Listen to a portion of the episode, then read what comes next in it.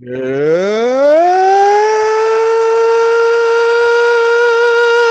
evening, Sports Zonians. How's everybody doing out there tonight? I am Mike Aglioloro. I am your host for this is Sports Zone. Recording with you live like we do every week here, each and every week here via the I 95 Sports and Entertainment Radio Network. We got a good show for you tonight. We do want to thank everybody for joining us on all our various podcasting outlets. So, as always, we thank you for joining us for no, no matter how you join us, whether it is Google Podcasts, Apple Podcasts, Spotify, Stitcher, TuneIn, Anchor, Bullhorn. Always thank you guys for joining us. And like I said, we do have a good show for you tonight. We will be joined by Dave Hastings and Eric Tressler in a matter of moments here. We do have a lot to talk about tonight. We got our final four matchup set for the NCAA championship. On one side of the bracket, it will be Duke taking on North Carolina. And as much as everybody is finding it hard to believe, it really is the first time these two longtime rivals will be meeting in the NCAA tournament in any round, in any bracket, ever, which is insane, but that's the way it's going to be. Um, and then on the other side, you have Villanova taking on Kansas. Um, the the games, and we kind of loosely picked the games last week. I don't think anyone was really going in the hopes of winning, but the Cinderella story, St. Peter's made it all the way to the Elite Eight, where they did get dropped by North Carolina. Duke overcomes Arkansas, who had beaten number one seed Gonzaga. And then on the other side of the bracket, Villanova beats Houston, who had taken it to Arizona. And, you know, there was a team that I was pretty impressed by. So Villanova makes it on that side. And then Kansas beats Providence.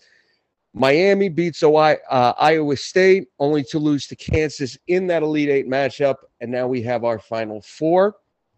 And that will, of course, take place over the weekend, Sunday into Monday. So we have that.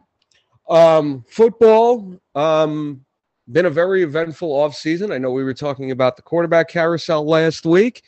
And then yet another big name was on the move later on in the week when Tyreek Hill got sent to Miami for a really big prospect package that includes uh, this year's first round pick, this year's second round pick, fourth round pick, and then next year's fourth and sixth round pick going from Miami to Kansas City for Tyreek Hill because they couldn't agree on a contract extension, which that's a lot to get back, and we'll see what Kansas City is able to do with it. That is a loss they are going to feel, though, in my opinion. You know, you have Travis Kelce, obviously one of the top three tight ends in football, and you have you have a receiving corps that's been pretty tailored to Patrick Mahomes, but it all drives on the back of Tyreek Hill. So you take that out of there. And yes, they brought in Juju Smith Schuster and then they signed Marcus Valdes Scantling, who I actually I think he could do pretty good in that system. But as of right now, you don't have anyone who's going to give you the impact that a guy like Tyreek Hill's had for that offense the last few years. So that's that's a big, pretty big loss, in my opinion. And you know, we have a little bit of NBA to talk about tonight. Um, season is still going on there. The Lakers blew a 20 point lead the other day um, to the New Orleans Pelicans. So I'm sure we'll talk a, a, a little bit about that. Uh, we got baseball to talk about. We got spring training finally starting here. But let's let's bring him in. He's getting set. He's getting set. We're just waiting on his audio. We're waiting on his audio. I'm sure he's got a lot to talk about about a particular thing that happened on Sunday that I I have not brought up yet, but we we're just waiting on Eric. Here we go. All right, and with that, Eric Tressler is here tonight. Eric, how you doing? Ready to bitch slap this show like Will Smith at Oscars. Okay, before we get into that, I want to bring up something that we didn't bring up last week, but we probably should have. I just noticed this in my Facebook memories.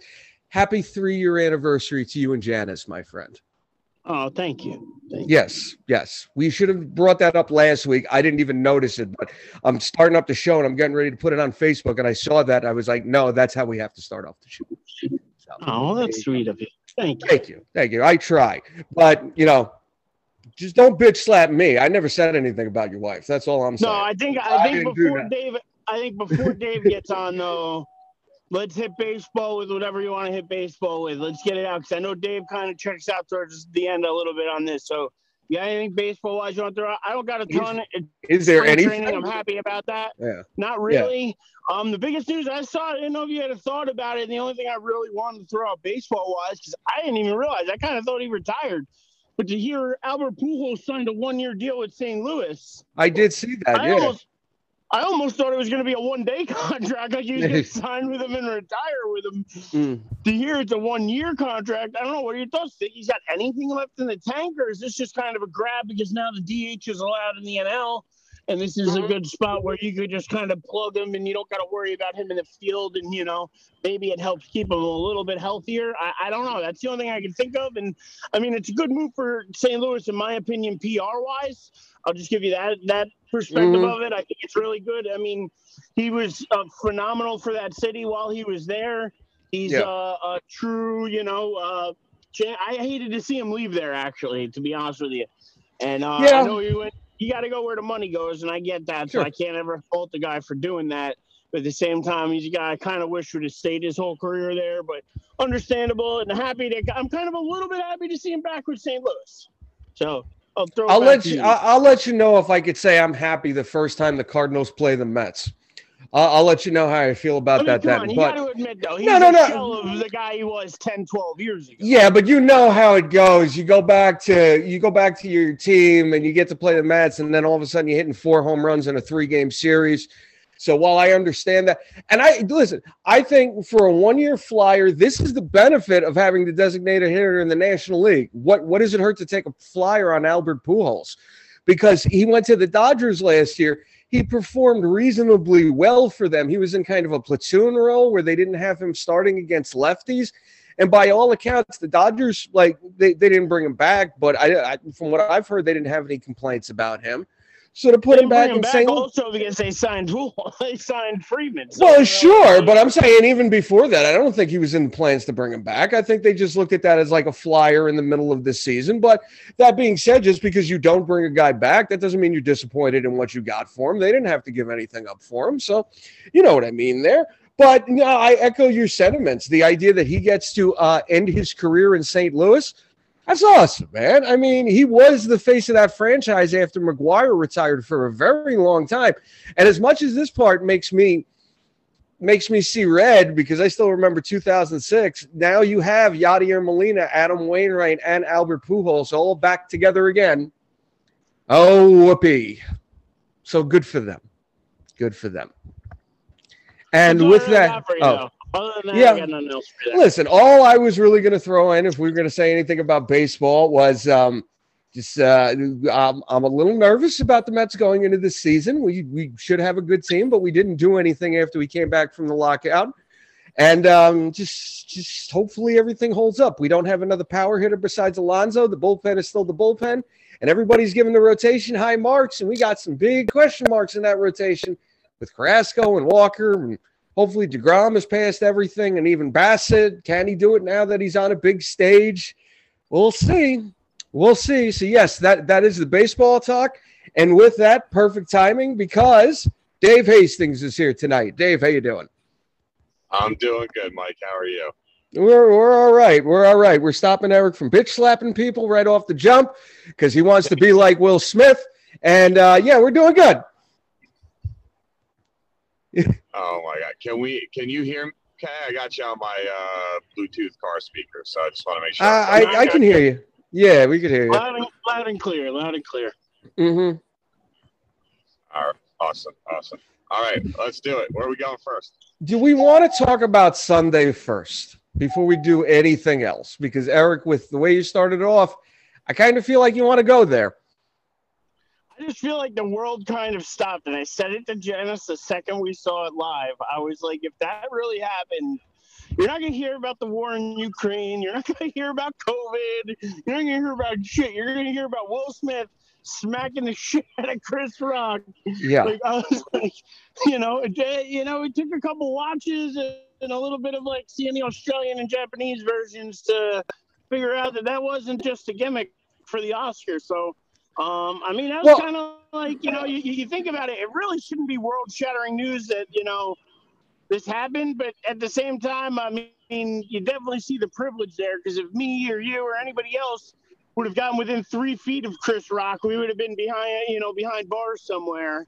Um, like, Well- I could, could go up and bitch slap the shit out of him and nothing happens. Just shows you a little bit of privilege. The other thing too was, um, uh, it, it just was a shame. To, it was a shame to see. I got to be honest. Like I, I understand the joke. I understand it might have been in poor taste, but this is also like the death of comedy. Like all Yeah. comedy is offensive to somebody, honestly, and like that's just the honest truth. Like comedy is offensive. It is. You know that's part. You know it, it really is, and you know. Uh, if, if all you want to tell are knock knock jokes, then you know that, I guess I guess you could do that, but yeah, I don't know how many laughs you're really gonna get. So I mean, it's uh, was the joke in poor taste? Maybe, but I never think getting up and bitch slapping a man in in public and not just in public on national TV in front of the world to see is ever like a good move. Plus, I, I'm gonna I'm gonna pitch this to you guys because if I'm Chris Rock, this bothers me more than anything.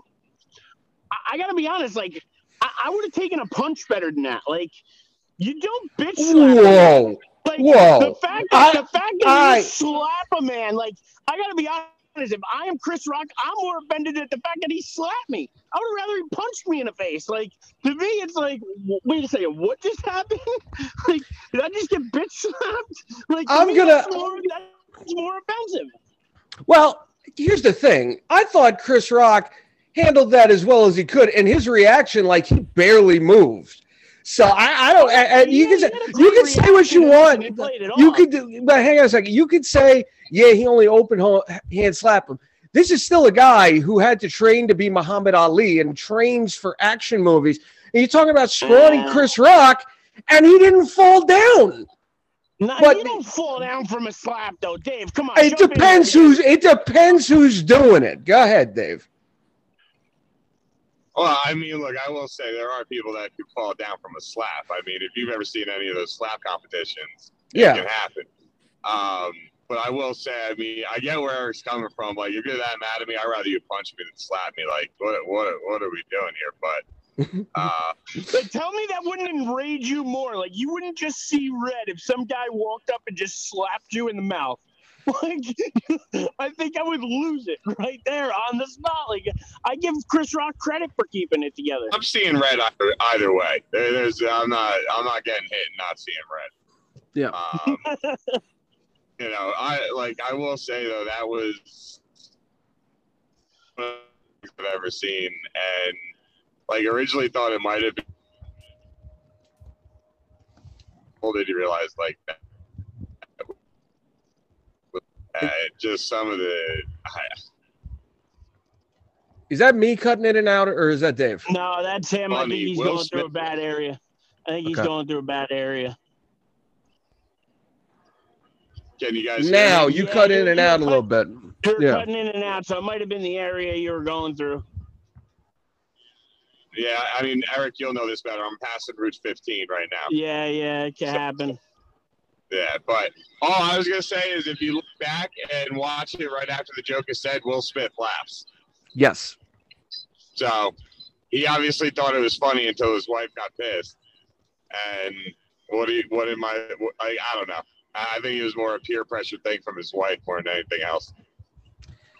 No, absolutely, absolutely, because you saw the look on Jada's face. And here's the deal, I, Eric. I know you were watching it live. Da- Dave, were you watching it live? No, Okay, so I was maybe only watching it live because of Janice. I actually was protesting and saying I wanted to watch something different, and I felt kind of bad, and I was like, "All right, fine, we'll leave it on."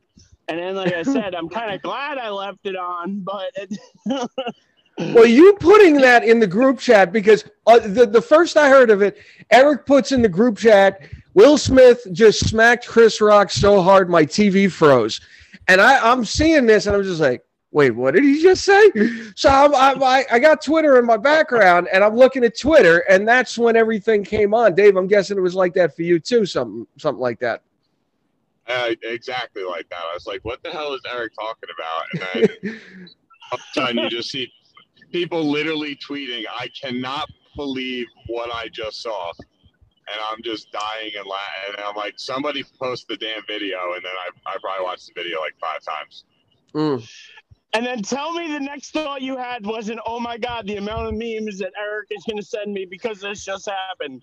I thought you were going to OD. I thought we, we were going to find you dead in a corner somewhere and just 7,000 memes in your queue waiting to be sent. You were a pig in shit just rolling around and loving every second of it. Oh, how can you not? Some of those names are funny though. I mean, Oh yeah, yeah. No, no, no, you had some good ones. You had some good ones in there. There were a lot of them though. But um, I want to, I want to go back to something you said, Eric, and it kind of echoes a sentiment that I had sent to you guys in the group checks, uh, the the group chat rather. Um, the, it's very dangerous precedent that got set with what happened on Sunday night. Like, listen, Will's reasons for doing it, Chris Rock telling a joke. I'm looking at a bigger picture here because I've told you guys before. I used to be a huge fan of stand-up comedy. Y'all know I love George Carlin, I love Richard Pryor, love Don Rickles, all those guys. This is bad. And the fact that the Academy didn't kick Will Smith out and let him make that speech means he got away with it. I don't care what the Academy said after the fact. I don't care about the investigation they're supposedly conducting. What the fuck are you investigating? We saw what happened. There's nothing to investigate. The fact that that was allowed to stand and he got to make his speech at the end of the night. So, what precedent did you just set? Now, if you work in a comedy club, if you're an up and coming comic, you have to worry about someone rushing the stage because they feel emboldened to do so because they saw Will Smith get away with it. Who the fuck wants to work an award show now when you can't? Uh, you, I'm sorry, if you're a comedian, your Who sole really purpose at the award trend, show. right? What'd you, know say? Really start? You know who really started this trend though? Oh, you can you say the name. You can absolutely say the name. Go ahead. It's Kanye West. He did Yeah. it when he went up and he stole the mic from Taylor Swift. This is what emboldened people to feel like they can get up and do this during these type of shows now. In all fairness, though, that was 10 years ago and he didn't hit anybody. Like, I'm not No, saying you're wrong. Now it's just getting worse. Now, now, now it's not him going up and stealing the mic or him going up and saying something to Chris Rock face to face. He just goes up and bitch slaps a man. and I feel, I, I well, I guess this kind of piggybacks on your point that, but it's still worse. If you want to say this is the escalation, what's the next escalation? Someone gets up to, uh, at an award show, the uh, comedian makes a joke they didn't like and pulls a gun out or a knife. Like, if I'm a comedian, I don't know that I ever want to work an award show again. And how do you feel safe at a comedy club anymore? Like, this is bad. Some What do you say? I mean, listen, I, I agree with you there. I mean, Yeah. but there's always that sense of worry. People are getting crazier and crazier out there. And to be honest, to be a stand-up comic right now is it's brutal because you got to be able to walk in the room and especially in the front row, be able to make fun of some people, be able to poke some fun, be able to like engage the audience. And if you can't do that, that that's part of the show. Like, I, I, like I said, what are you gonna do? Stand up there and tell knock knock jokes? Like, I don't understand what like what you're gonna do like as a comedian like well, where can comedy go because if nothing else like you can make fun of yourself like you know but outside of that like what else can you do comedy is uh, uh, unfortunately part of it is a lot of it is offensive it's offensive Yeah. to somebody somewhere you know what Mhm. I mean? Like even if you're not even if you're not making racist jokes, or even if you're not making jokes about women or jokes about certain, you know, anything else, like you know, or about you know your religion or anything else, like there's still going to be offensive to somebody. You make short jokes are offensive to short people. You make tall jokes are offensive to tall people. You make any kind of jokes, they're going to be offensive to somebody. Dave, just what do you. I got to be honest, Mhm. it's hard. no. Dave, what do you say? I mean, the idea of not wanting to be a comedian at an award show again, that that I can definitely understand. But the I, I think it's a little bit of an overreaction worrying about a com- comedian at a comedy club. Uh, That's a completely different atmosphere. That's a I completely hope you're right. I hope you're right. just think it's an overreaction. I mean, when it's all said and done, the, the most recent comedy that I've listened to doesn't really seem to be worried about holding back. So, I mean, all in all, I don't really think it's uh something. And not to mention, like, if you're a famous No, the comedian memes and never people, hold back. no, the memes will never hold back. But I mean, if you're a comedian, if you're a comedian at a comedy club, like a famous comedian, people that are there are the people that like your material, not the people that are offended by it. You hope. I agree. That's yeah. not that's not with- always true though. To a certain extent, Sta- uh, Yeah. to a certain extent, Dave, and I do agree with you that I think a lot of the worry that people now have is an overreach, is too much of a worry because, like you said, I don't think that this is. A, it's a different atmosphere. It's a different environment there, especially in smaller comedy clubs like around here. A lot of the times, the comedians that are there are smaller people. They're not big name, you know, nationally televised people. And a lot of times, it's their their friends and family who are there in the audience. You know, so I mean, I, I think that you, you're right. Where I don't think that this is an extreme worry for comedy clubs and, and people doing stand up across the nation. But I just worry that it just starts to lean towards a bad, like, you know, especially for these award shows type things. Like, you don't need to see this shit. Like, you know, but at the same time, you, I don't think there's really a need for the Oscars anymore either. So, I mean, I'm kind of in a weird camp there, you know. We're going to be honest, if it wasn't for Jazz, I wouldn't have been watching it to begin with. So, I could really care less about the award show. It's just, you know, I think we could all agree on one thing. The thing that was taken too far was Will Smith never should have got up and bitch slapped him in the face. Yeah, Like, yeah. I, if he sits in his chair and he yells whatever he yells, even with the profanity, it's that's one thing. No, that So, actually would have been just fine. That would have been fine if he Like- just did that. Yeah, you know, yeah, I, I you, could- you could understand that. You could say he was standing up for Jada that way, but at the same time, like getting up and actually open hand slapping somebody in the face on national TV is just never really the way to go. You're never going to come out looking good from there. So I, uh, I think we could all agree on that, right? Like uh, that, that's where it really became a step too far. Yeah. I mean, listen, I hope. I, what were you saying, Dave? Just said definitely. Okay. Um, I mean, I'll say this. I hope the comedy club thing is an overreaction. Um, I mean, we'll see going forward. I don't know. It's a bad precedent to set. And I saw something the other day. I, I've always been a huge Don Rickles fan. I always liked Don Rickles. If, um, first of all, if he ever said any of the stuff today back that he used to say in the 60s, 70s, and 80s, he wouldn't be able to say it, period, because everybody would be offended by something he said, which is a shame because he's one of the greats. But you think about it, Don Rickles kind of made his career making fun of celebrities and making fun of Frank Sinatra in particular. He, he, him and Sinatra told a great story about how one night Rickles is at a comedy club with his girl, uh, is at a restaurant with his girlfriend, and he sees Sinatra. He goes up to Sinatra and he says, "Hey Frank, I'm with this girl. Uh, she doesn't believe that I know you. Could you come up to the table and say, hey, it would really help me out?" And Frank says, "Sure, I'll do that for you." So Rickles goes back to the table with his girlfriend. And the uh, Sinatra comes over. He goes to say hey, and Frank just looks up and says, "Can you see I'm eating, Frank?" And Frank didn't hit him. All the time Sinatra got made fun of on national TV by by Rickles, he never got made fun of. Rickles said some shit to some people who could have smacked him, and they never did. So just to see this, it's just I, I don't know. I don't know. Um, and he shouldn't have been allowed to make the speech. I'll say that again. Do you guys agree with that? Do you think he should have been kicked out for that? Because I don't think he should have been allowed to make the speech.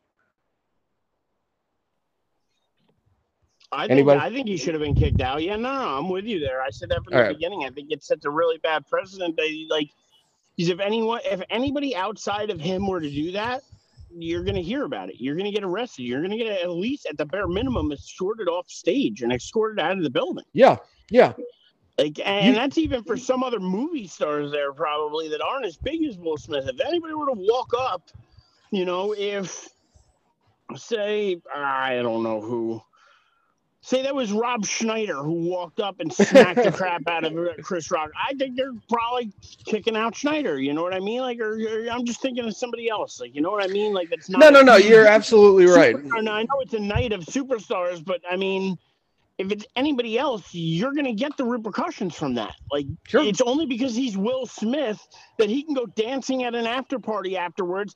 Didn't even apologize to Chris Rock in his speech when he gave it at the, the when he when he got the award, and then came out with some lame ass apology the day after. I'm sorry, maybe they made amends or whatever, but it was still a lame ass apology. I'm sure deep down, Chris Rock isn't really inviting him to dinner anytime soon. Did you actually see Chris Rock put out an apology? Not Chris Rock. I saw Will Smith did. Apparently, Chris Rock did too. I saw this earlier today. He apologized for the disrespectful words he said. I, I it was longer than that, and it was more into. It was a GI Jane two joke. I, I listen. I saw it. I was kind of horrified that he apologized for it because I'm sorry. I don't really like. You want to apologize to Will in person? That's fine. You owe nobody a public apology for what happened there, in my opinion. So, but look it up. It's on Twitter. I saw it on Twitter. And to Um, be honest with you, GI Jane two. I mean, is that really that bad an insult? I think we all agree Demi Moore was pretty hot in the first one. I mean, I don't really think it was a knock on her. It wasn't like you know. I, I don't know. Wasn't I mean, listen, listen. I, I I said it that night. I said right now, everybody under the age of 25 is on Google looking up what is GI Jane, because nobody. I'm sorry, nobody who's not our age knows what that movie is. or at least they did. I don't think I don't think the joke was one that good. But Yeah, two, yeah. I really don't find it that offensive. Now, granted, she has alopecia, and yes, she has a hair condition, and I am totally. I get that, and if Chris Rock was making the joke because of that, and he knew about her condition, then that is poor taste on him because you're literally making some of somebody's medical condition. But if he had no idea and just thought she he, she shaved her head for the award show or whatever, or for the dress or whatever, for the look, and made the joke, then I really can't fault him for the joke. That really wasn't that funny, but it really wasn't in that poor a taste either, in my opinion. Now, like I said, it all depends on if he knew about her medical condition or not. If he knew hmm. about it, it's in four days. If he didn't know about it, I I think it's it's kind of a lame joke he came up with for an award show that I would kind of expect. Dave, what do you say? I mean, that that is the kind of interesting question that he know beforehand about what she had because it's like uh, there's only so many, you know, lines that they can write to be prepared for the show. A lot of what they come up with, they come up with during the show.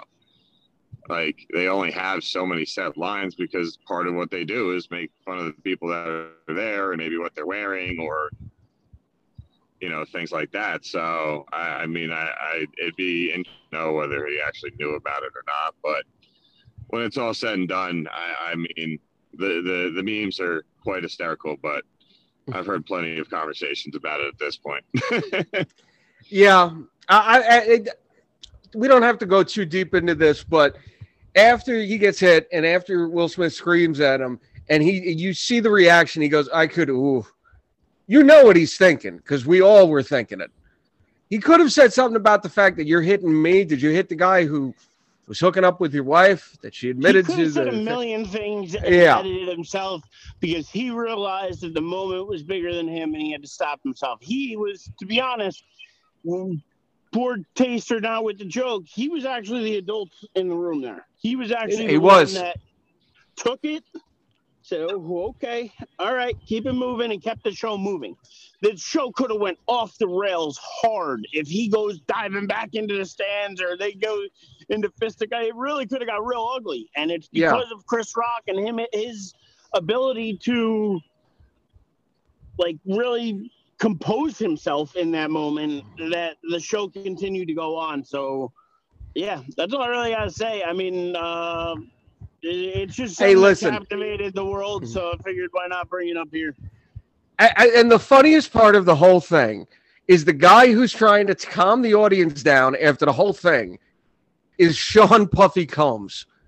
That's the guy trying to calm everybody down and talking about we'll have dinner over Gold Star, whatever it was. We're all family here. It's fine. When, when this is what the world has come to, where Sean Puffy Combs is the guy trying to calm the room down and get back to normalcy, just go ahead and say the whole world is fucked. Just go ahead and say it. Dave? I've been saying it since 2020. I don't know about Puffy. If you had called that one, I, then you really get to call yourself Nostradamus. No, I want to. I don't want to call myself anything. I well, you know, well, I want to get into. Can we? I don't want to, you know, take. I don't know. I was just. I was. I was just going to give Dave a closing thought on that. I'm, Uh, I'm good, my man. Okay, go, go ahead, Eric. But there's something I saw today that it bothers me on, and I'm going to say it's a football thing. So we're gonna go, we're going back into sports here, get away from the entertainment. Well, side I know what I know what you're going to bring up, but go ahead. It's it's a new rule change to the overtime, where now both teams in the postseason only, not the regular season, but in the postseason, are each team is going to be able to get a possession, regardless of if the first team who gets it scores a touchdown. They're doing this in the name of fairness. Bullshit. They're doing it because a couple teams are crying because, well, we didn't win the coin toss and we didn't get a chance, and our great quarterback didn't get to touch the ball. And if we would have got a chance, we would won the game. And meh. I mean, come on, stop it. And to me, this is just the first step in them going towards the college overtime. Because you, if you're going to guarantee two teams possessions, right? You're going to guarantee one team gets a possession, guarantee another team gets a possession, right? There's only 10 minutes in overtime. So if the first team takes up eight minutes in their drive or seven minutes driving down the field, it only leaves the other team two and a half minutes, and now they're in crunch time. They're going to cry later and go, "Well, man, we didn't have the same amount of time, and they got the ball for this amount of time, but then we got the ball, and we only have this amount, so we didn't have the same amount of time to score." And pretty much, they're going to get rid of the clock, and we're going to go to college rules and OT. And if that's what they want to do, just rip the band-aid off and do it already. But I don't think that's the way the NFL should be played. I got to be honest. I think it's okay for college, and maybe it's what they want to do in college, but I don't need to see that in the pros. I'm good Well, on that. I don't need to see 70 point games where the guy where both teams are scoring back and forth and overtime never ends. I get it, it's exciting, but at the same time, I don't need it. I'm good with the overtime as is. If you didn't win in regulation, shame on you. If the other team gets the ball, scores a touchdown, shame on you. We already changed that rule once because you crybaby pansies cried about a freaking losing to me. The other team took the field goal, and now we didn't get a chance to touch the ball. You know, I'm tired of this bullshit. I mean, everything is about the offenses. And why can't our team get the ball? And why can't we score points the way they score points? And meh, meh, meh. I'm tired of it. It's, it's a bullshit uh, change to overtime that just leads to more changes. This is the first in a series of changes where I'm telling you in the next five to 10 years, the NFL is going to be doing college overtime. Dave, what do you say? I mean, honestly, I think my first thought is Eric. I, I don't understand why you're holding back so much. Uh, but no, in, in all seriousness, Fuck the shield. I I hate. It. I don't like it at all. I rather have gone back to the original overtime rules than make this switch.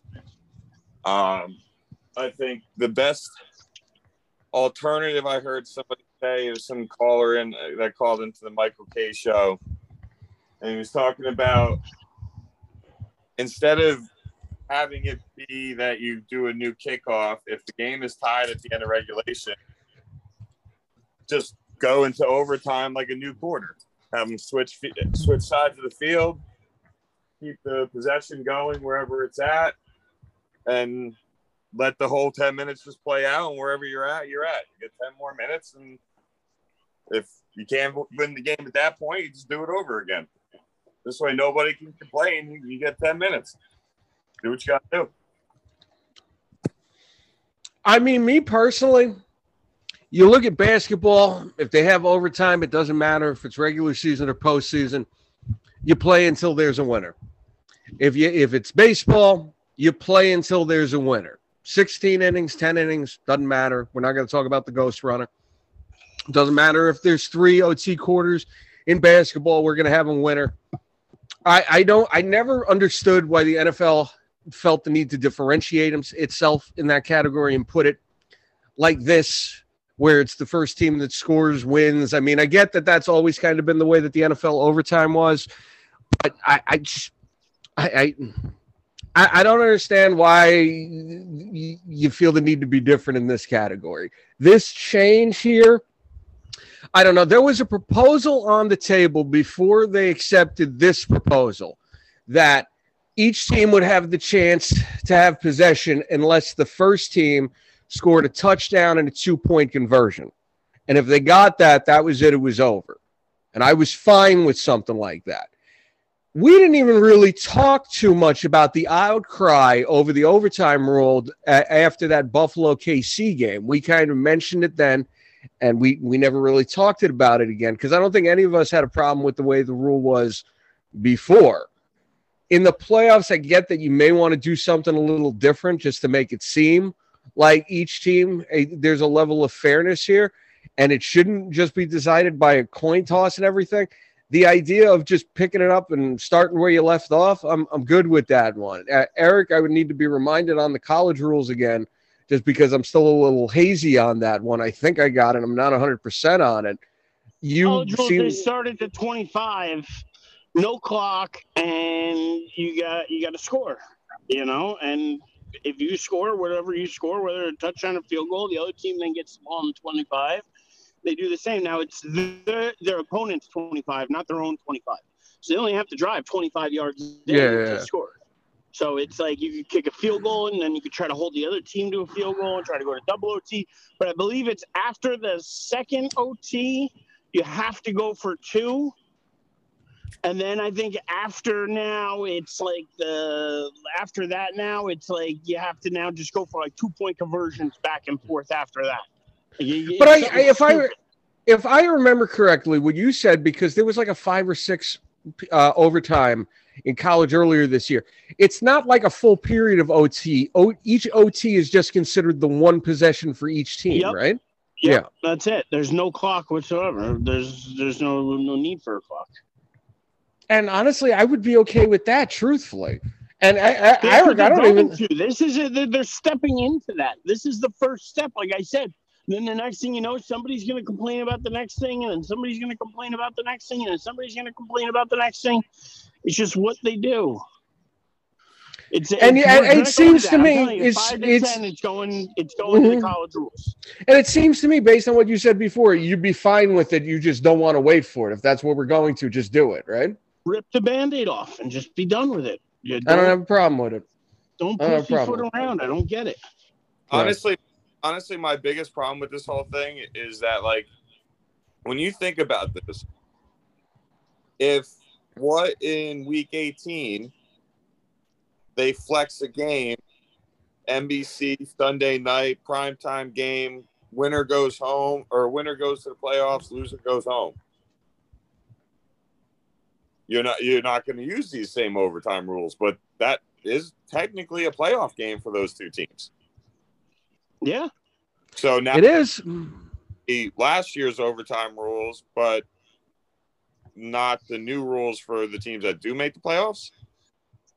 So how's that fair? I can't argue with you.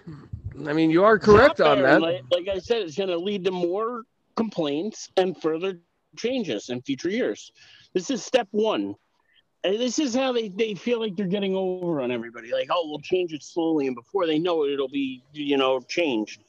Rather than just doing it all at once and thinking we're not going to recognize the little changes that you're making to get to the other where you're trying to get to. Uh, I just I just rip the band-aid off and do it already, damn it. I can't argue that sentiment. Of a 79 game. What'd you say? The NFL would love like a 70 to 69 game. They'd be in heaven. I depending on the teams, I wouldn't mind seeing that one. I would. I love defense. Nothing better than part seeing... of the game. Yeah, like I love watching the, those guys wreck, wreak havoc in the backfield, and I mean, I prefer it to be what Dallas does it to other teams, and it doesn't happen to Dallas. But in a game where I'm, i have no rooting interest, I just love seeing it. I was at Giant Stadium when Strahan broke the sack record.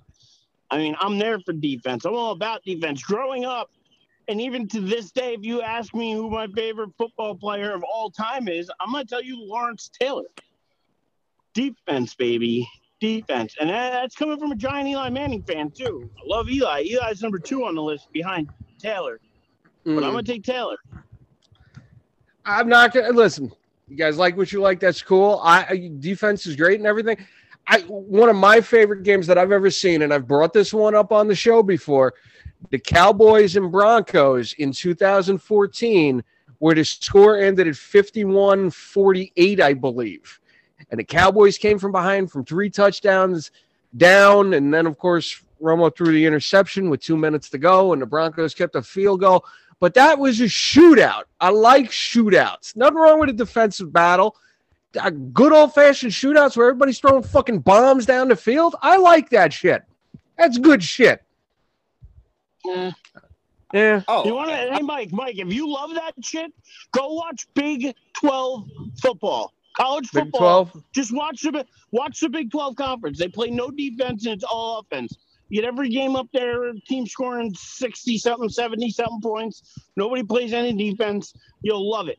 Big Twelve. That's like Baylor, um, Texas, and Oklahoma for a couple more years until they join the SEC.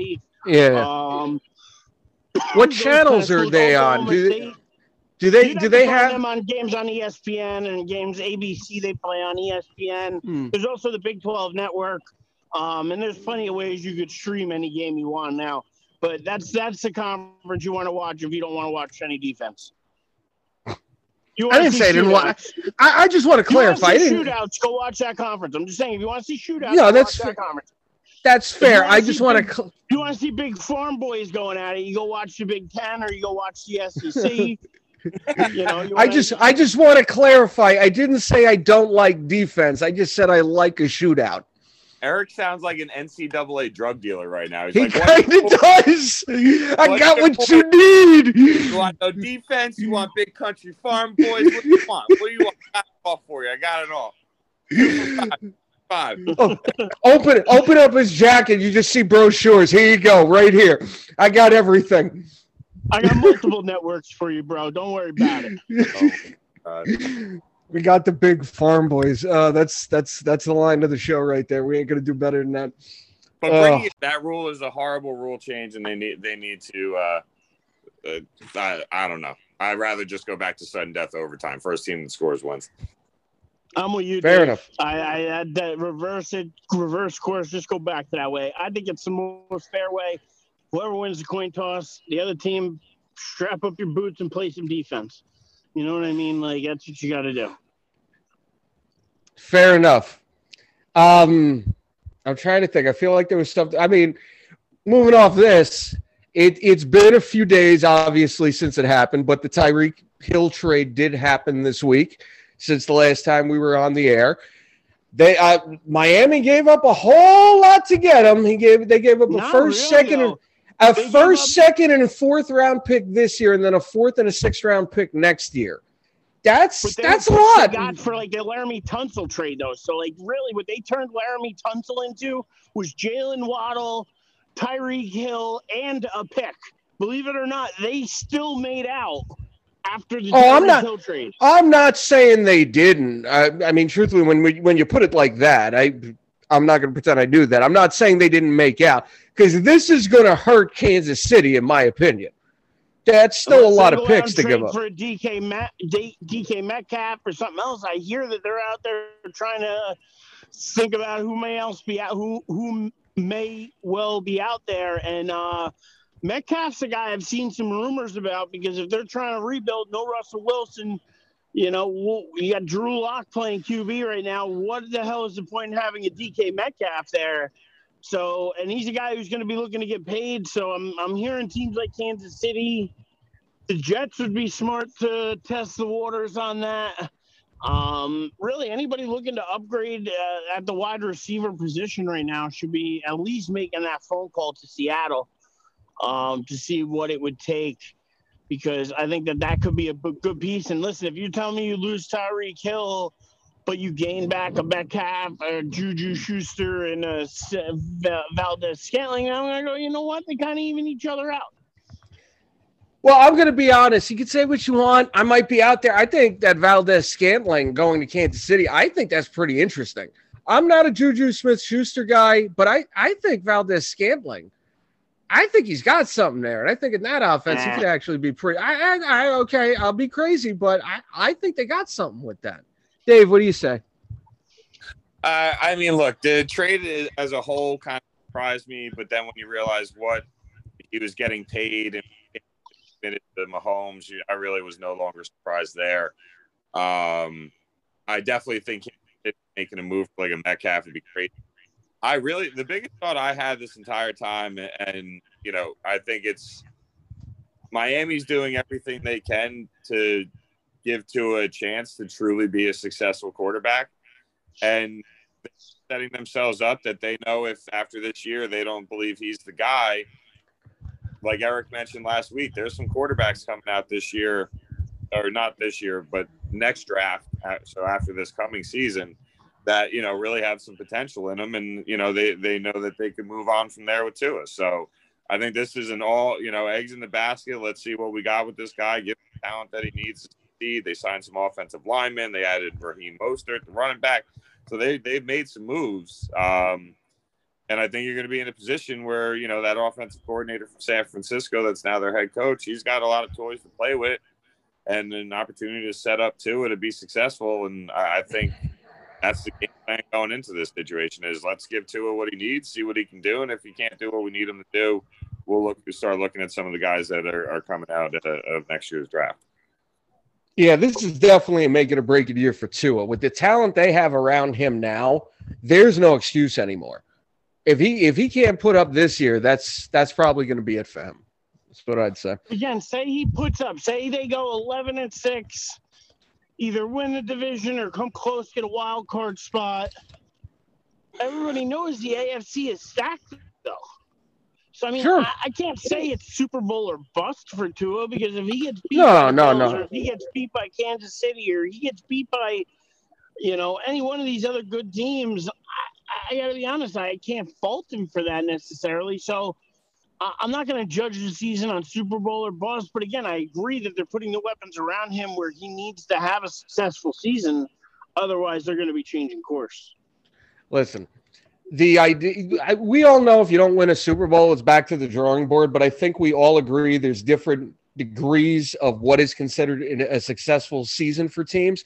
And I think if Miami can get an 11 and 6 season, Eric, you said it. The the AFC is stacked. You had Miami to a mix where you got Buffalo and New England. You got Cincinnati, Pittsburgh, uh, Baltimore. Who knows what's going to happen with the Deshaun Watson situation in Cleveland if they're going to be in it? Denver, possibly. What'd you say? Denver. Oakland, I didn't even. I, I did mean, not. I didn't even get there yet. Didn't even get there yet. Yeah. No. But yeah. No. That you're right. Kansas City, Las Vegas, uh, Chargers, Denver, uh, Indy, Tennessee. I mean, basically every team who's not the Jets, Texans, and Jaguars is technically in it and has a good shot in the AFC. So yeah, there's a lot of. Go ahead. Definitely think it's Super Bowl or bust. I just think it's don't be the reason we lose games. Be the reason we win a couple games. Yes. Yes. That we can be proud. Absolutely. Absolutely. Because in that conference, somebody's coming out the loser. Somebody's not going to the playoffs in the, in that mix. But uh, Dave, I can't say it better than what you just said. Don't lose his games. Get get your feet under you. Use the weapons you have keep us competitive. I don't think 10 or 11 wins, wins is out of the realm of possibilities for them. And if they get that, that's a successful season. Eric? Yeah, I, I agree with that. So, mm-hmm. you know, we're on the same page. Yeah. Yeah. All right. Uh, does anybody have anything else football wise? That's all I got for you. Yeah. Dave? I think that's it, man. Cool. Eric, you don't want to talk about your Giants at all? Nothing? No, they suck. No, oh, yeah. they, they suck. The GM has already come out and said, oh, geez, you know, we got a lot of cap stuff to work through, and, you know, we're doing the best we can with what we have to work with. He, he knew it was a shitty situation he was coming into. Daboll saying the same thing. I mean, they're just making excuses right now for, for shit. Now, granted, I know the cap, you know, thing they inherited, they didn't create themselves, but at the same time, you knew what you were getting into and yet they keep just adding bottom feeder talent to this team.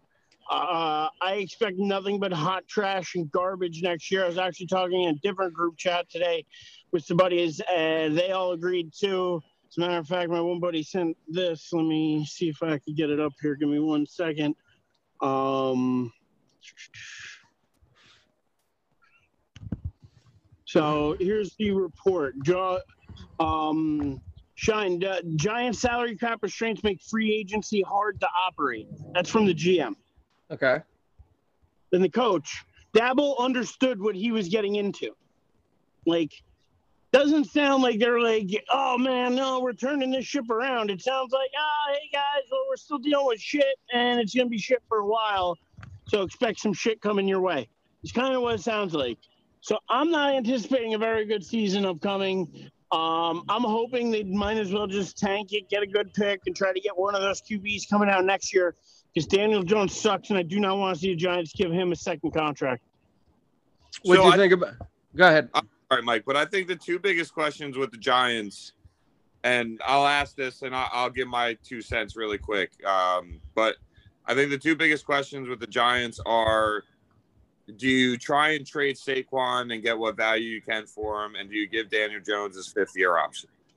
And I don't think you give Jones his fifth year option. And I do think if you can get anything around a, a mid third round pick or better for Saquon, I would take it. So the, the, that's really kind of the thought or the question and my two cents when it comes down to it. I mean, you're Um, you're would- you're. Go ahead. I would say that I don't pick up Daniel Jones' fifth year option at all. I don't even think about it. It's not even a thought.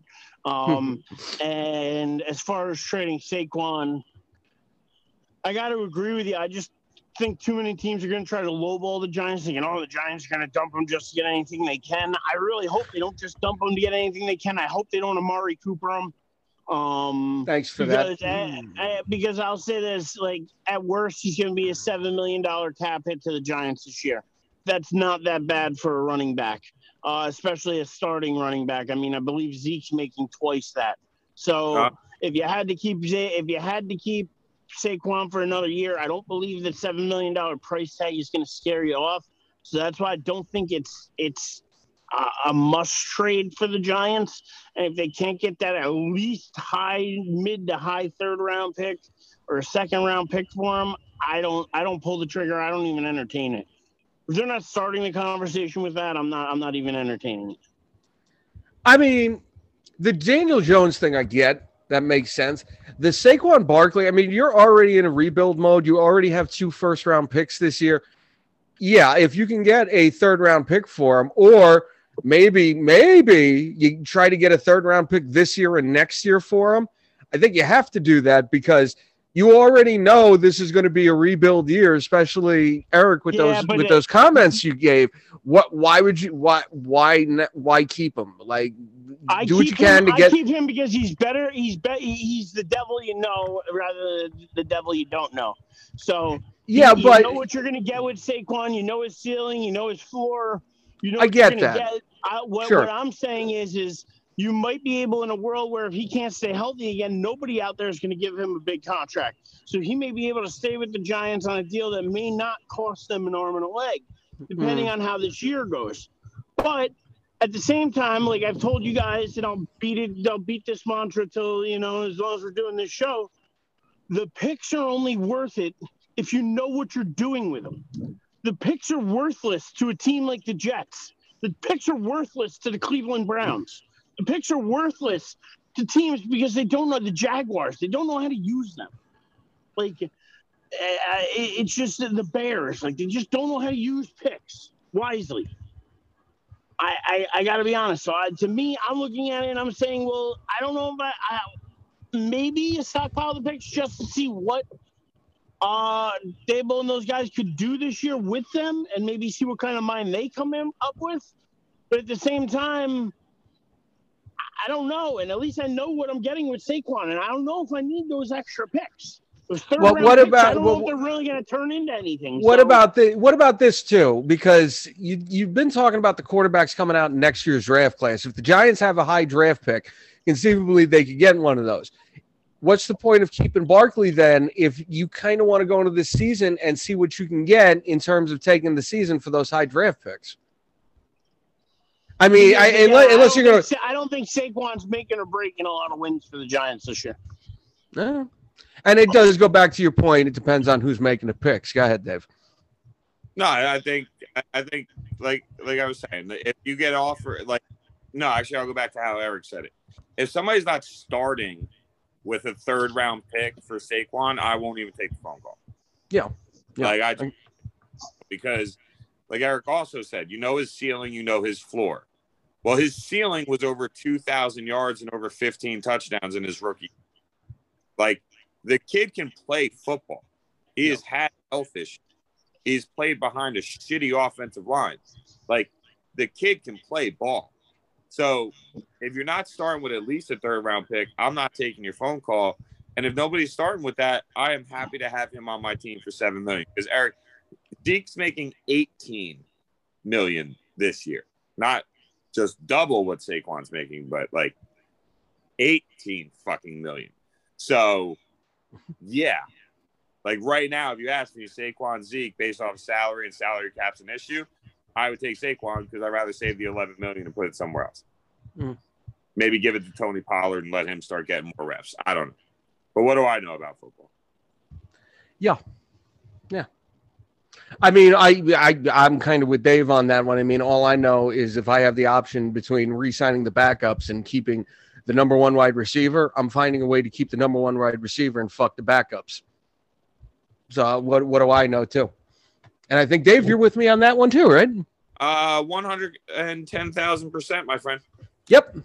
Yep. All right.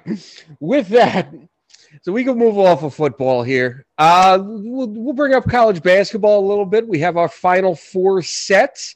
Let's just- go, baby. Yeah, and I I can't remember which one of you guys brought it up. Dave, was it you who brought it up? The fact that Duke and UNC have never faced off in an NCAA tournament before? Uh, yeah, 82 years of teams making the NCAA tournament. And um, yeah, Duke and North Carolina apparently have never played each other in the tournament. I don't know how that, that happens, but I guess most of the years they've been two of the best teams. So they're usually the one two seed. And you're not going to see the one two seed in the same conference from the same conference. No, same bracket. Bracket. Yeah. Yeah, I'd want to know out of those 82 years, how many times we're in the in the same bracket or on the same side of the bracket Yeah. to know how many times this was actually even possible to happen. Um, but yeah, no, I'm I'm a little surprised with this being the first time too. Uh, because I was like, really, first time? But yeah, no, I guess so. Kind of a crazy way for Coach K to go out. Um, you know, did lose to UNC in the at the end of the regular season, or was that the uh, ACC's? No, it was Which it was that? it was the final home game in the regular season, if I'm Yeah. not mistaken. Yeah. Final you home. go.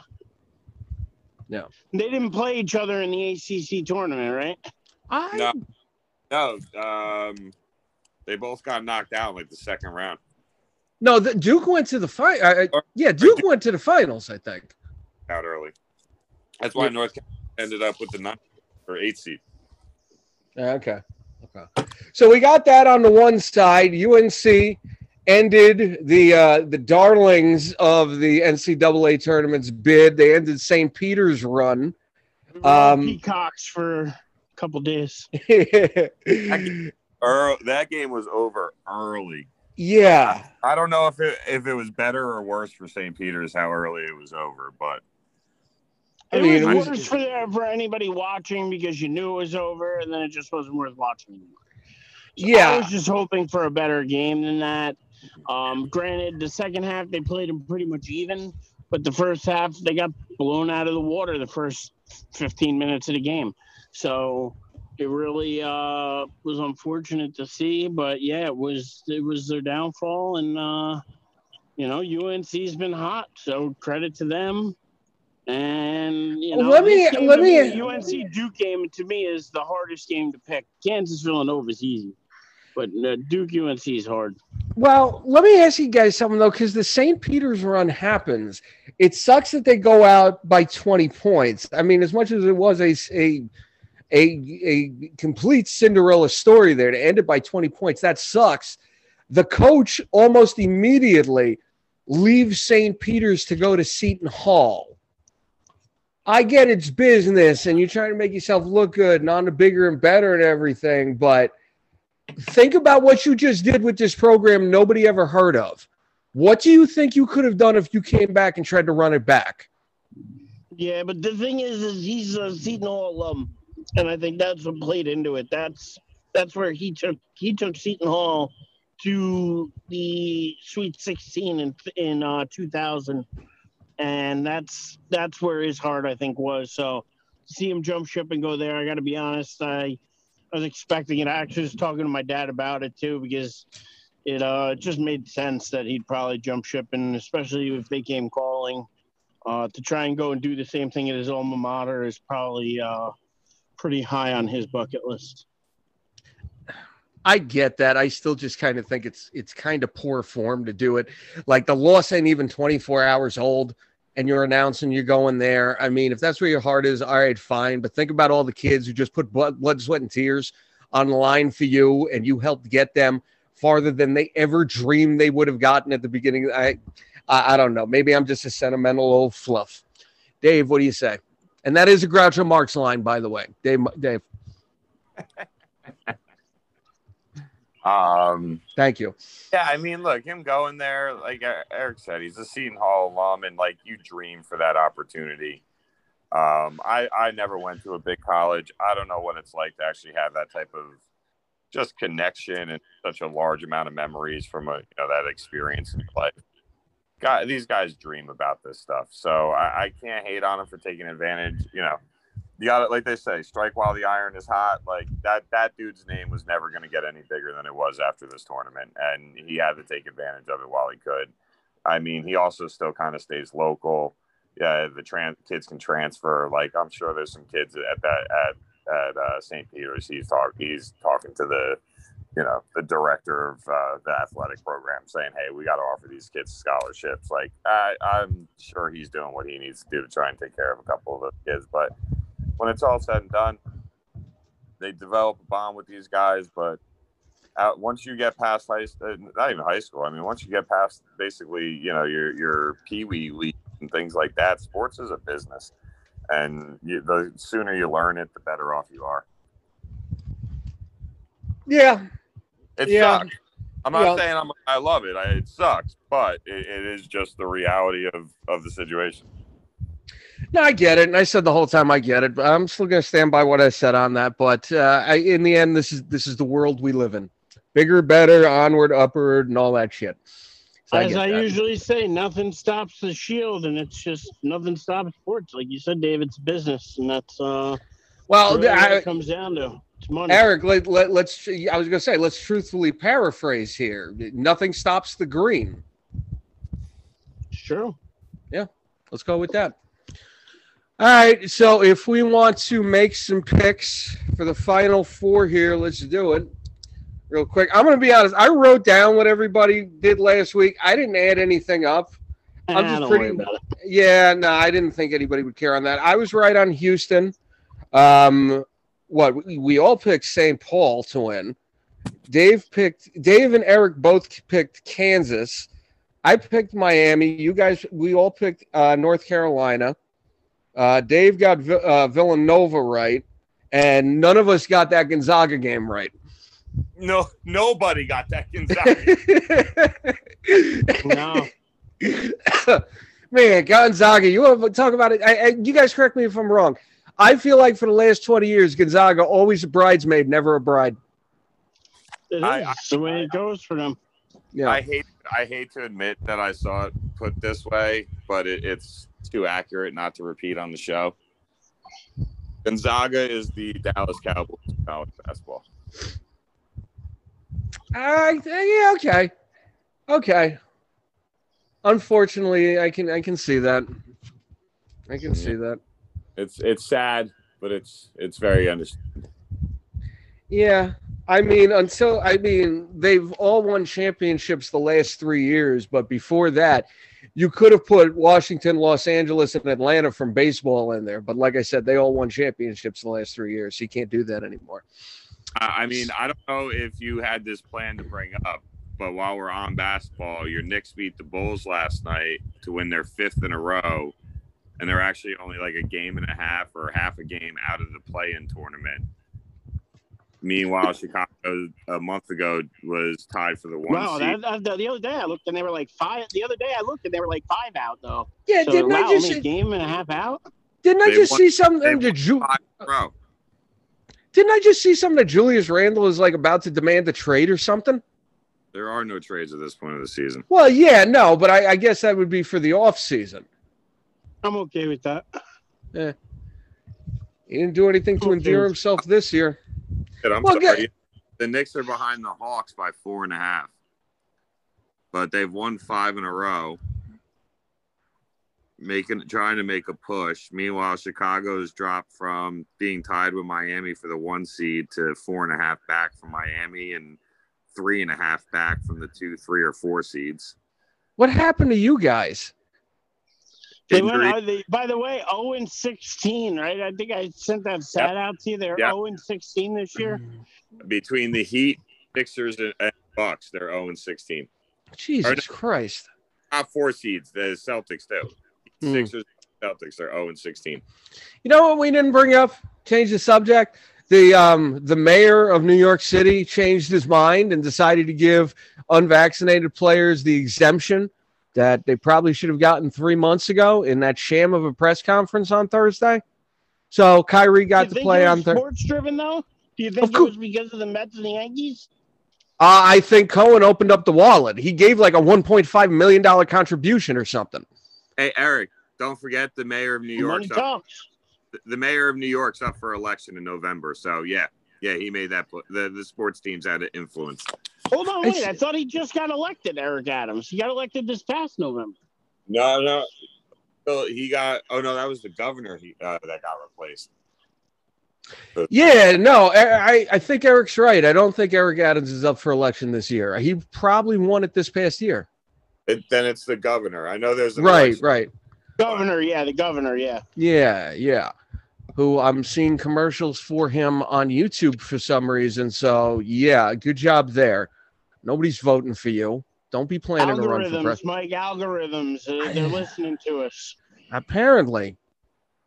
Big Brother's watching us right now. Let me just say this. I think the way I, I we're not getting off track here, but I was listening to that press conference. I was in my car listening to that press conference. You just came out on set on Monday and said we're going to listen to the science. We're going to do this shit smart. We're not going to give sports teams the ability to jump the line.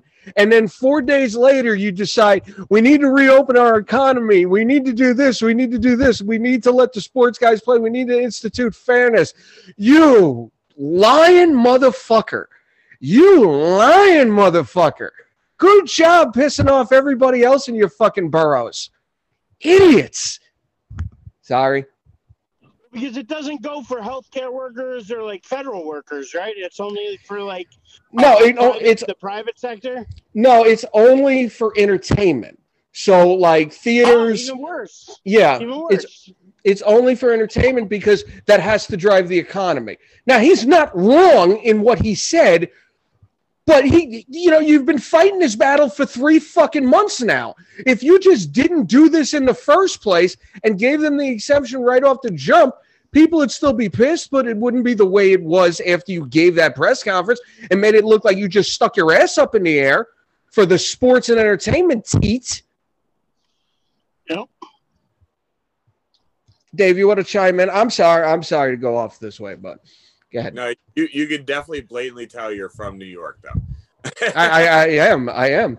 Never. I, I. David, cousin David is the city person. He lives in Queens. I live in Orange County. I'm nowhere near the city, but uh, I was born in Brooklyn. God damn it. Ain't mad at you, Mike. Ain't mad Thank at you, you. at all. Um, but yeah, I'm not mad at Cohen for opening his wallet either. You're Whatever welcome. takes. You're welcome. done. We're all better off being able, like, being able to watch Kyrie Irving and Durant play together. So, Mm. Like when it's really all said and done, like taking politics out of the equation, I don't give a shit. I'm happy to be able to see the two of them play together. And honestly, it just it it'll make the East extremely like the East the Eastern Conference in the NBA is like the AFC in the NFL right now. Like the Eastern Conference is definitely has and the worst part is or not the worst part because I, I, would love to see Paul finally get his NBA ring. I can't imagine Phoenix isn't the favorite. They should be able to run through the West, not you know sweep everybody, but should be able to run through the re- West. And they're going to be a more rested and, and prepared team than whoever comes out of the East, even though the East will be more, much more battle tested. So it's going to be a, it's going to be really interesting to see how that, that unfolds. But I, I heard I was listening to some uh, whatever some sports talk show in the morning on my ride to work, and they were talking about how really until until Milwaukee's knocked out, Milwaukee is going to be my favorite in the East, and I can't argue with that. I just really mm. can't. I'm going to say it right now. Phoenix is probably the favorite in the Western Conference, but if Golden State ever gets back up to full health, what what the replacements have gained in terms of game experience. And now you take those guys and you make them role players off the bench and you have Curry, Clay and Draymond hopefully all healthy. If that's able to happen that's the team that gives the Suns a run for their money. I'm not saying they win. I'm just saying this could be the year we see the Warriors come back to being as dangerous as they once were. That's the problem. This is the third year in a row we're saying that about the Warriors I mean, last Listen, year we'll they weren't even on the map though. Together. We'll say it for as long as those three are together. Yeah, they're dangerous. Yeah, but uh, it was either last year or the bubble year. They weren't even in the conversation because Clay and Curry were out for the whole season. So it's been a while, I know, and Eric's right on that one. But this is the year where it looks like it could actually happen. Hey, I'm I'm cool with seeing Golden State being 100% healthy. It just means more entertainment. But sure, after three years of saying that, it's kind of hard to see it until it happens. I get that. I get that. I understand that.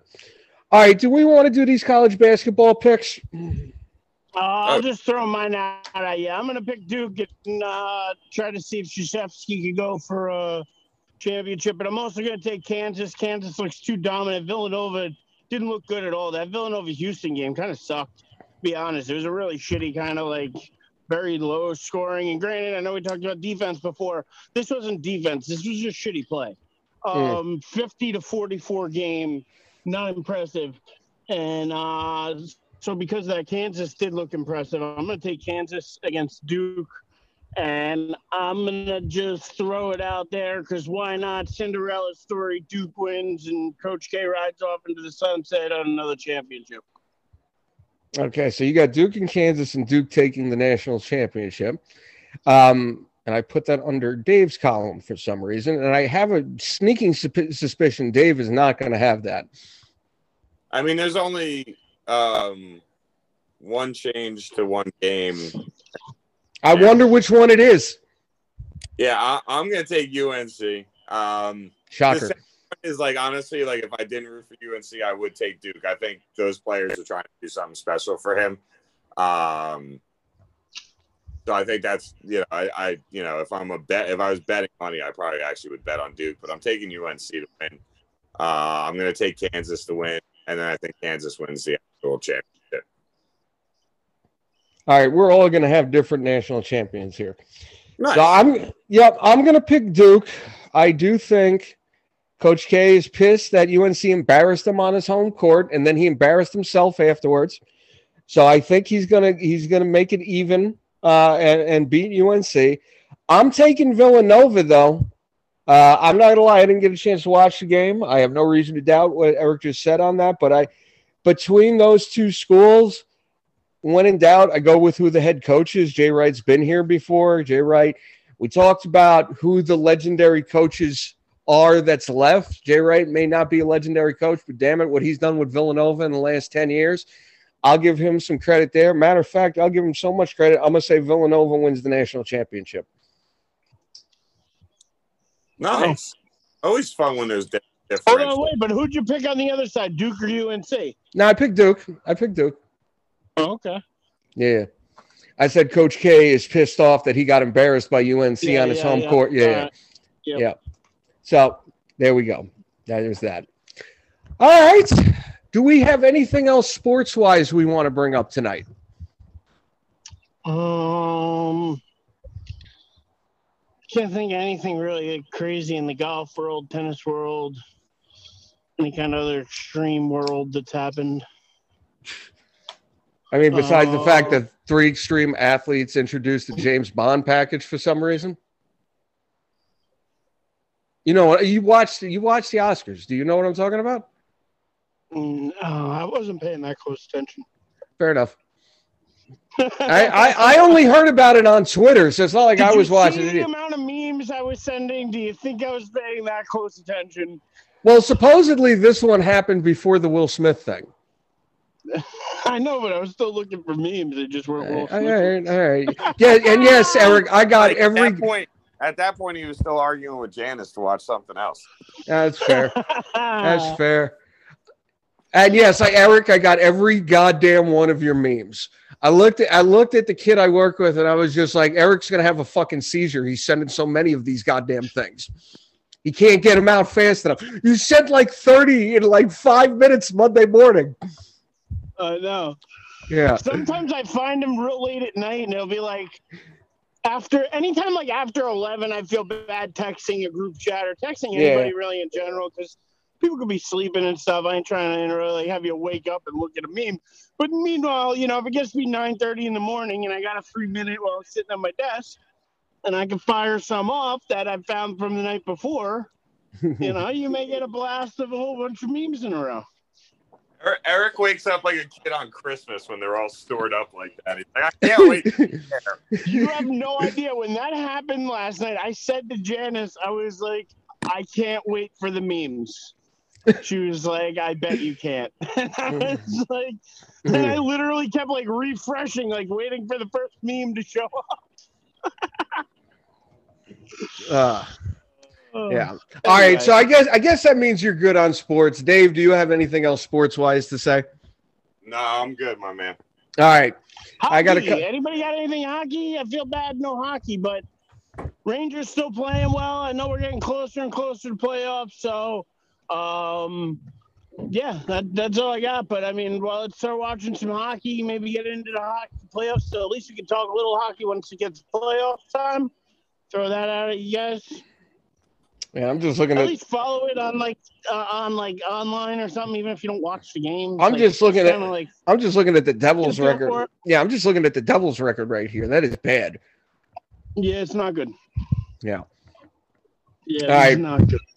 Fair enough. So I got a couple things off sports to bring up real quick because Eric, it sucks you weren't able to use what Dave sent us last week in the group chat. It really does.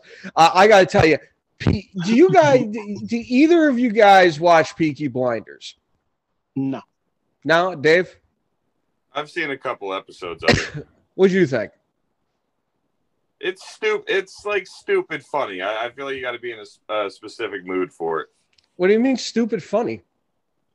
Peaky Oh. Blinders? Blinders. Oh, sorry, I was thinking of something else. No, I never watched Peaky Blinders. I'd be curious to know what you thought I said. Um, basically, Peaky Blinders is the Sopranos meets Sons of Anarchy set in the 1920s and 30s in Britain. It is awesome. It is a fantastic show. Cillian Murphy, who was Scarecrow in the Christopher Nolan directed Batman movies, is the main character. Tommy Shelby, he is so goddamn good. And Dave, because of you, I got to watch the sixth season before it comes on to Netflix this summer. The series finale is this Sunday. It's on the BBC. We get it in Netflix on Netflix after the seasons go off the air, and I got to wait as a result of it. So I got to see the first five episodes. That is a really good show. Dave, I know you didn't watch Sopranos. You did watch Sons of Anarchy. Eric, you watched both of them. Guess what? There's no Clay Morrow figure in this. It's basically but Tommy Shelby is a little like Jax, if I'm being honest. But again, there's no Clay Morrow here, so you ain't got to worry about that. Okay. Yeah. Really good show, though. Really good show, though. I highly recommend it. Let me ask you guys a question. Does anybody care that Mo- Morbius is coming out this week? Uh, no, especially after like what I've heard and about it Mm. recently. Now I could care even less. Yeah, Dave. No. Yeah, I mean, I'll, I'll watch it, but I'll watch it when I can stream it. Exactly. Yeah, that'll be that's some the same way. I do want to get to the theater to see it this week, but Eric, I'm with you. Like, I'm staying away from the spoilers because there, there's a few of them out there already. I'm staying away from it. Yeah, I haven't heard anything good yet, so I'm a little nervous. I nervous haven't about. heard anything too spoily other than the fact of what they've pulled out of it. Like apparently they've pulled, or from what I've heard anyway, a lot of the Spider-Man ties out of it. They pulled a lot of different things out of it, and like. Hmm. I'm wondering why, why so many reshoots? Like, why so many? I mean, this is a movie that was supposed to come out how long ago? Like a couple of years ago. So I don't know like, I, I, I, I think at least a year ago. I don't know. You might be right about two years ago, but that's also, I mean, pandemic. Yeah, but still, I just don't. I don't think that that, that helped this movie. I think if anything, the pandemic might have hurt this movie. And yeah, it's just not a Mm. movie I'm really looking forward to. Plus, it's not a character I really know anything about. It's kind of like this Moon Knight show. The thing that's gotten me into the Moon Knight show is the trailers have looked pretty good so far. And Marvel usually does a decent job at their stuff. So I'm like, all right, I'll give it a chance. I don't know shit about Moon Knight. Like, I'm not super stoked for it, going, oh my God, I can't wait. Like, this movie. I'm like, yeah, I'm gonna check it out, and I hope it's good. I'm like, I'm glad I can stream it on Disney, and I don't gotta pay money for it, like outside of the Disney subscription. You know what I mean? Like, so that least happy about. But yeah, I just don't uh don't know much about him, so I don't really care as much about him. I think this is where, to me, especially with some of the Marvel stuff and whatever, until they get into more of the X Men again, until they get into more of like Fantastic Four again. I don't know a lot of these B and C list characters they got. Like, I don't really know a lot of. I don't know anything about Miss Marvel. I don't know anything about America Chavez. I don't know anything about a whole bunch of people I may be seeing really soon. I don't know why I'm seeing them. I really don't know much anything at all about She-Hulk other than she's she the Hulk's cousin, I think, or something, or niece, or something. Like I don't even. Not cousin, even sure cousin. Cousin. you know Yeah. so I, I really um I, I care less about morbius at this point i just hope that when i do see it streaming it's good and the rest of the stuff like i said marvel i'm gonna trust in it until it lets me down and dc i I think i'm actually looking forward to the dc stuff more than anything else um I, I heard even Flash. with- even with- and I heard with that, Flash I haven't seen the batman yet I uh, I heard Flash just got pushed back to, again, and then something happened with I Ezra Miller this morning. arrested. Yeah. He got arrested again. Yeah, but I'm saying like a week ago, I had heard that that movie got pushed back to like next year. Yeah, it did. Yeah, so That got I- pushed back and Shazam got moved up. Shazam got moved up from like June to December, and the Flash went back to I think that like June time slot or something. So yeah, they kind of flip flop there. Um, yeah. they Now also moved Black Adam. They moved Black Adam. I think to like October or November. Um, they moved uh, Aquaman. They moved a bunch of stuff, but I'm okay with that because I think a lot of that has to do with the uh, Warner merger. Wouldn't be surprised. Wouldn't be surprised. Dave, what do you say? I I mean, look, I'm looking forward to Moon Knight coming out on Wednesday. Um, I, I I'm like Eric. I don't really know anything about these characters, but they they they haven't the one character that I haven't heard of that I didn't end up liking at least in some form or fashion. Um, so I'm you know looking forward to it. It'll be interesting, and I think when it's all said and done, you know, Marvel will find another way to get you hooked for the next ten years. Early Yeah. reactions from what I've seen are first episode of Moon Knight is going to be awesome. It's going to get everybody talking. It's going to be it's going to be the like best one. Then I hear two and three are a little like all right, and then it's four that blows back up again. So that's what I've heard. Because I know some people have been sent the first four episodes already. Yeah, Um, And apparently that was a anything about 'em, surprise. that's just what I've heard.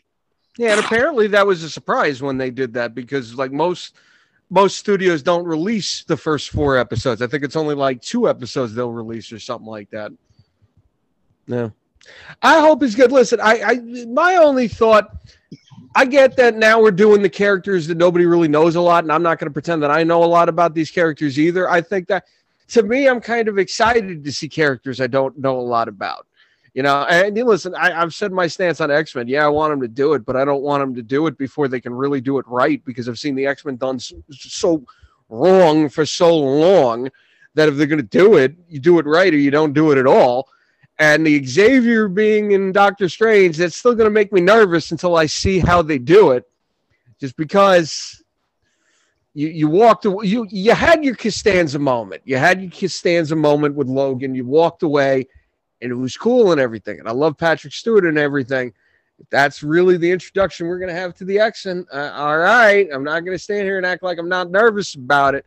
But I, I like I like new characters coming in because even the characters that we now know, Eric, you said this before. Dave, I think you said this before. Iron Man, Hulk, Thor, Captain America. These were B and C level players before the movies came on. Guardians of the Galaxy was a D level uh, character. Uh, I'll I'll disagree with you on a couple of the ones you mentioned. Like I think I think Hulk was pretty mainstream.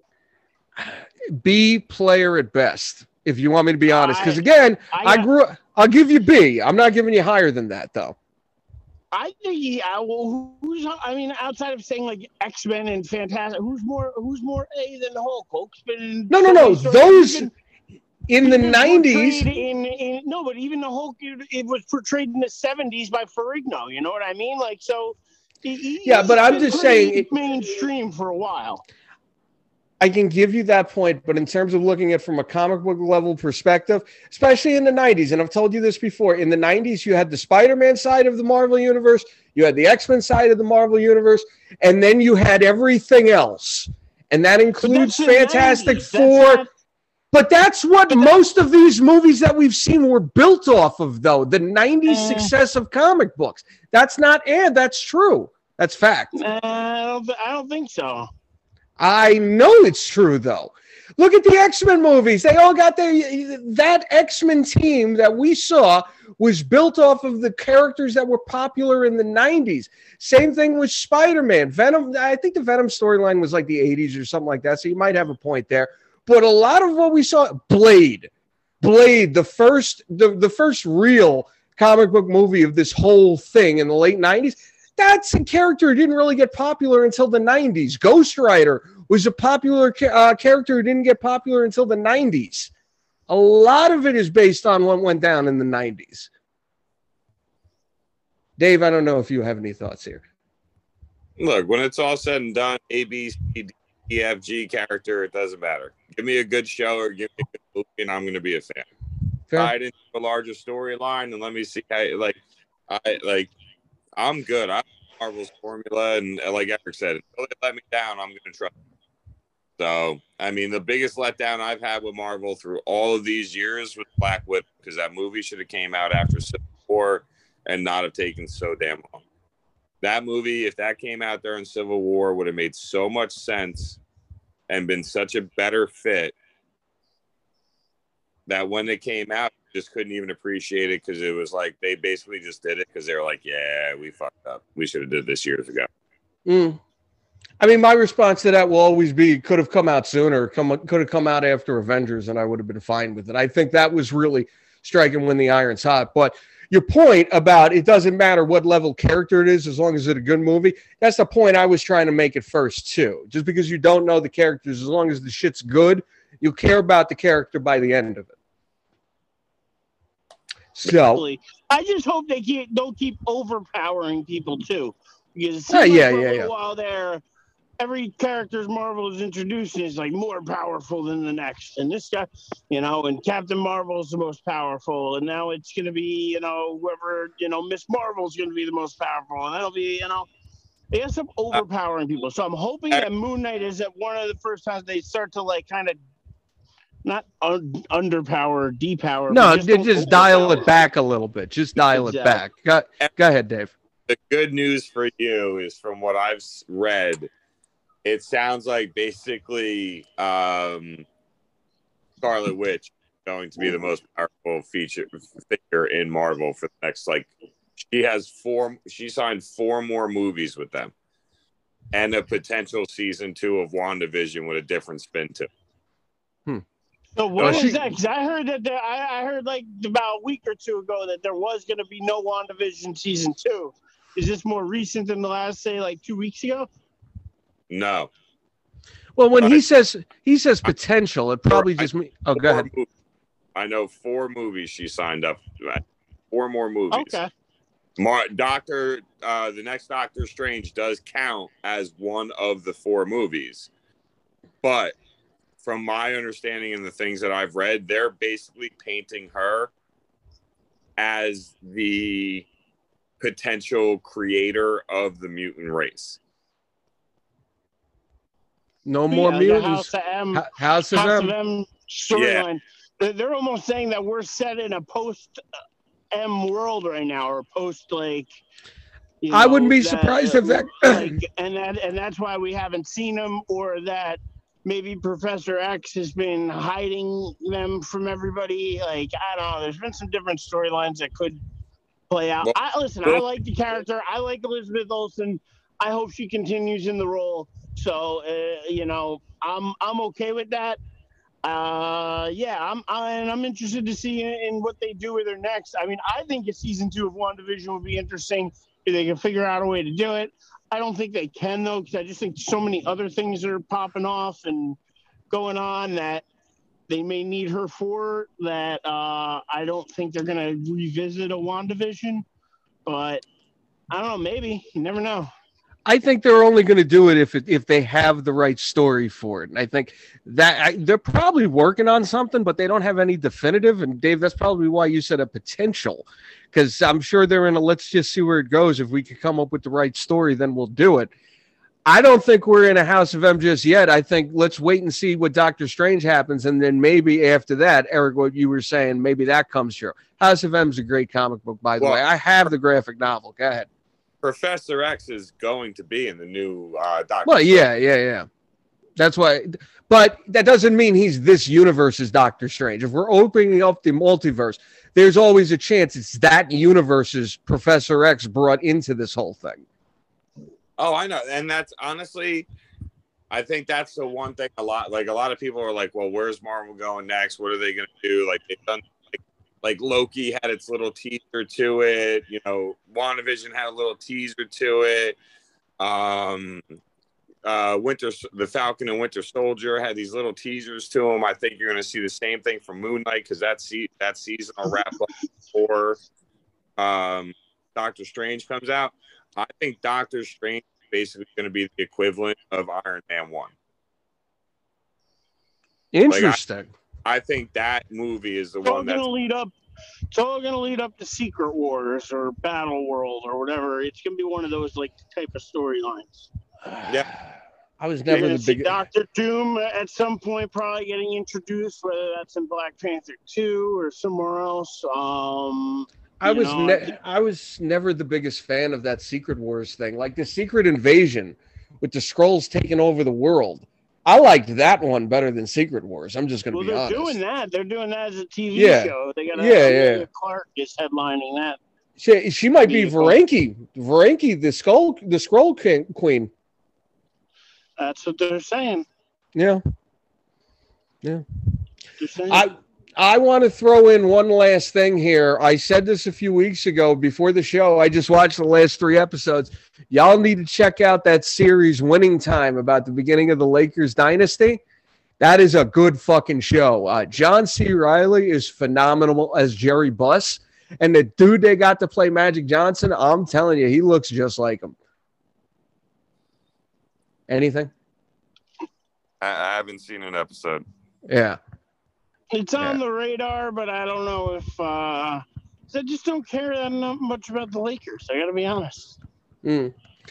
I Like, get I, I, I get that there's some interesting storylines. I get that some some interesting things happened, you know, during that time. But I gotta be honest, I just I don't care. Well, here's here's my thing because I I get that. I depending on what it is, I like watching the historical sports miniseries stuff. It's the reason why. Like, all right, I'm Yeah, a Met this fan. Isn't that though? This is No, this is. Hollywoodized. It's Hollywoodized, but it's still the same thing, and it's Adam McKay producing the whole thing. So if you've ever seen the movie The Big Short, it's very much in that style. And I love that movie, The Big Short. The Big Short's an awesome movie. So I like that style. It is still, and again, with all these things, there's creative license. So how much of the history is actually true? It's on you to do a little research to figure out what is real and what isn't. That being said, though, I you know I, I'm a Met fan. I love Bronx is Burning. It's one of my favorite miniseries of all time. What the fuck do I care about the Yankees? But I like that show. It's a good show. Nothing. All right. No, I can. I listen. I get your point that Mm-hmm. even though I'm not a fan, I am a sports fan, and I couldn't get something out of it. Yeah. Um, I'm not saying you got to root for. I'm not saying you got. on Yeah. radar, Yeah. but I will ask the question to Dave. Dave, your reasonings, not reasonings for watching, are you, you like me that you just don't care enough about the Lakers? It, it's it's not even that I don't care about the Lakers. It's just kind of not high on my priority list of things to watch. Like I, I will watch it. Like I know I'm gonna watch it because it's actually getting great reviews. Like Mm-hmm. so, like it's not that it's one of those things where it's like, oh, I have absolutely no interest. It's more just like I'll get to it when I get to it. Yeah. And I'll say I'll say this. I, I I like John C. Reilly. He is he is very good playing historical figures. I think I've brought this up to you guys before. I never really liked John C. Reilly that much. He's in that Will Ferrell camp. And by the way, I don't know if you guys know this story. Adam McKay cho- chose to cast John C. Reilly over Will Ferrell for the part of Jerry Buss. And Will Ferrell and him are no longer business partners as a result of that. You guys heard that? Yeah, I did hear that. John C. Reilly is someone I always kind of put in that camp. But I've told you guys this before. I'm a huge fan of Laurel and Hardy from the 30s and 40s and the, the 20s. Everything famous comedy team, March of the Wooden Soldiers. There's a movie a couple of years ago called Stan and Ollie with Steve Coogan as Stan Laurel and John C. Reilly as Oliver Hardy. And he should have gotten a fucking Oscar nomination for that. That movie was fantastic. So that's why I like John C. Reilly now. He's very I, I like John. I, I like John C. Reilly ever since I watched Walk Hard. Yeah. You know, I've never- is, uh, never saw my it. Favorite John C. John C. Reilly movie. I think I've heard. Go ahead. I think it's his best movie. Walk Hard is amazing. I've Mike, heard. if you if you if you like John C. Reilly in anything, this is this is him leading. Like he is the leading role. He plays the leading guy, Dewey Cox. Watch Walk Hard. Walk Hard is uh, it's it's a classic. It's a comedy classic in my opinion. Like I I laugh my ass off at that movie every time I every time I watch it. I've heard good things about that movie. That's the movie when Bohemian Rhapsody came out. Uh, the movie about Queen. That movie got compared to Walk Hard in a derogatory sense. It was just like, well, I could have just watched Walk Hard instead of this. So, like, it's it's a highly thought of movie. I know that. For a long time, I wasn't crazy about John C. Reilly because I put him in with the Will Ferrell stuff, and we talked about Will Ferrell and how we feel about him. And I like Anchorman, but I was never crazy about Will Ferrell as a leading man. So I kind of saw John C. Reilly the same way. I worked at the movie theater when Walk Hard came out, and I, I never saw it. So, You should. okay. Fair enough. You should watch The Wire. Hey! Haven't snuck that in a while. Way to be you, Mike. Thank you. Thank you. Thank you. All right. I think on that note, unless anybody's got anything else, that's as good as time to do the George Costanza and leave on a high note. So thank you everybody for listening to us tonight on all our various podcasting outlets, whether it's Google Podcasts, Apple Podcasts, Spotify, Stitcher, TuneIn, Anchor, Bullhorn. Let's do some final thoughts here. Dave Hastings. Always a pleasure, gentlemen. Sorry for the rough start, but uh, happy for the strong finish. Absolutely. Absolutely.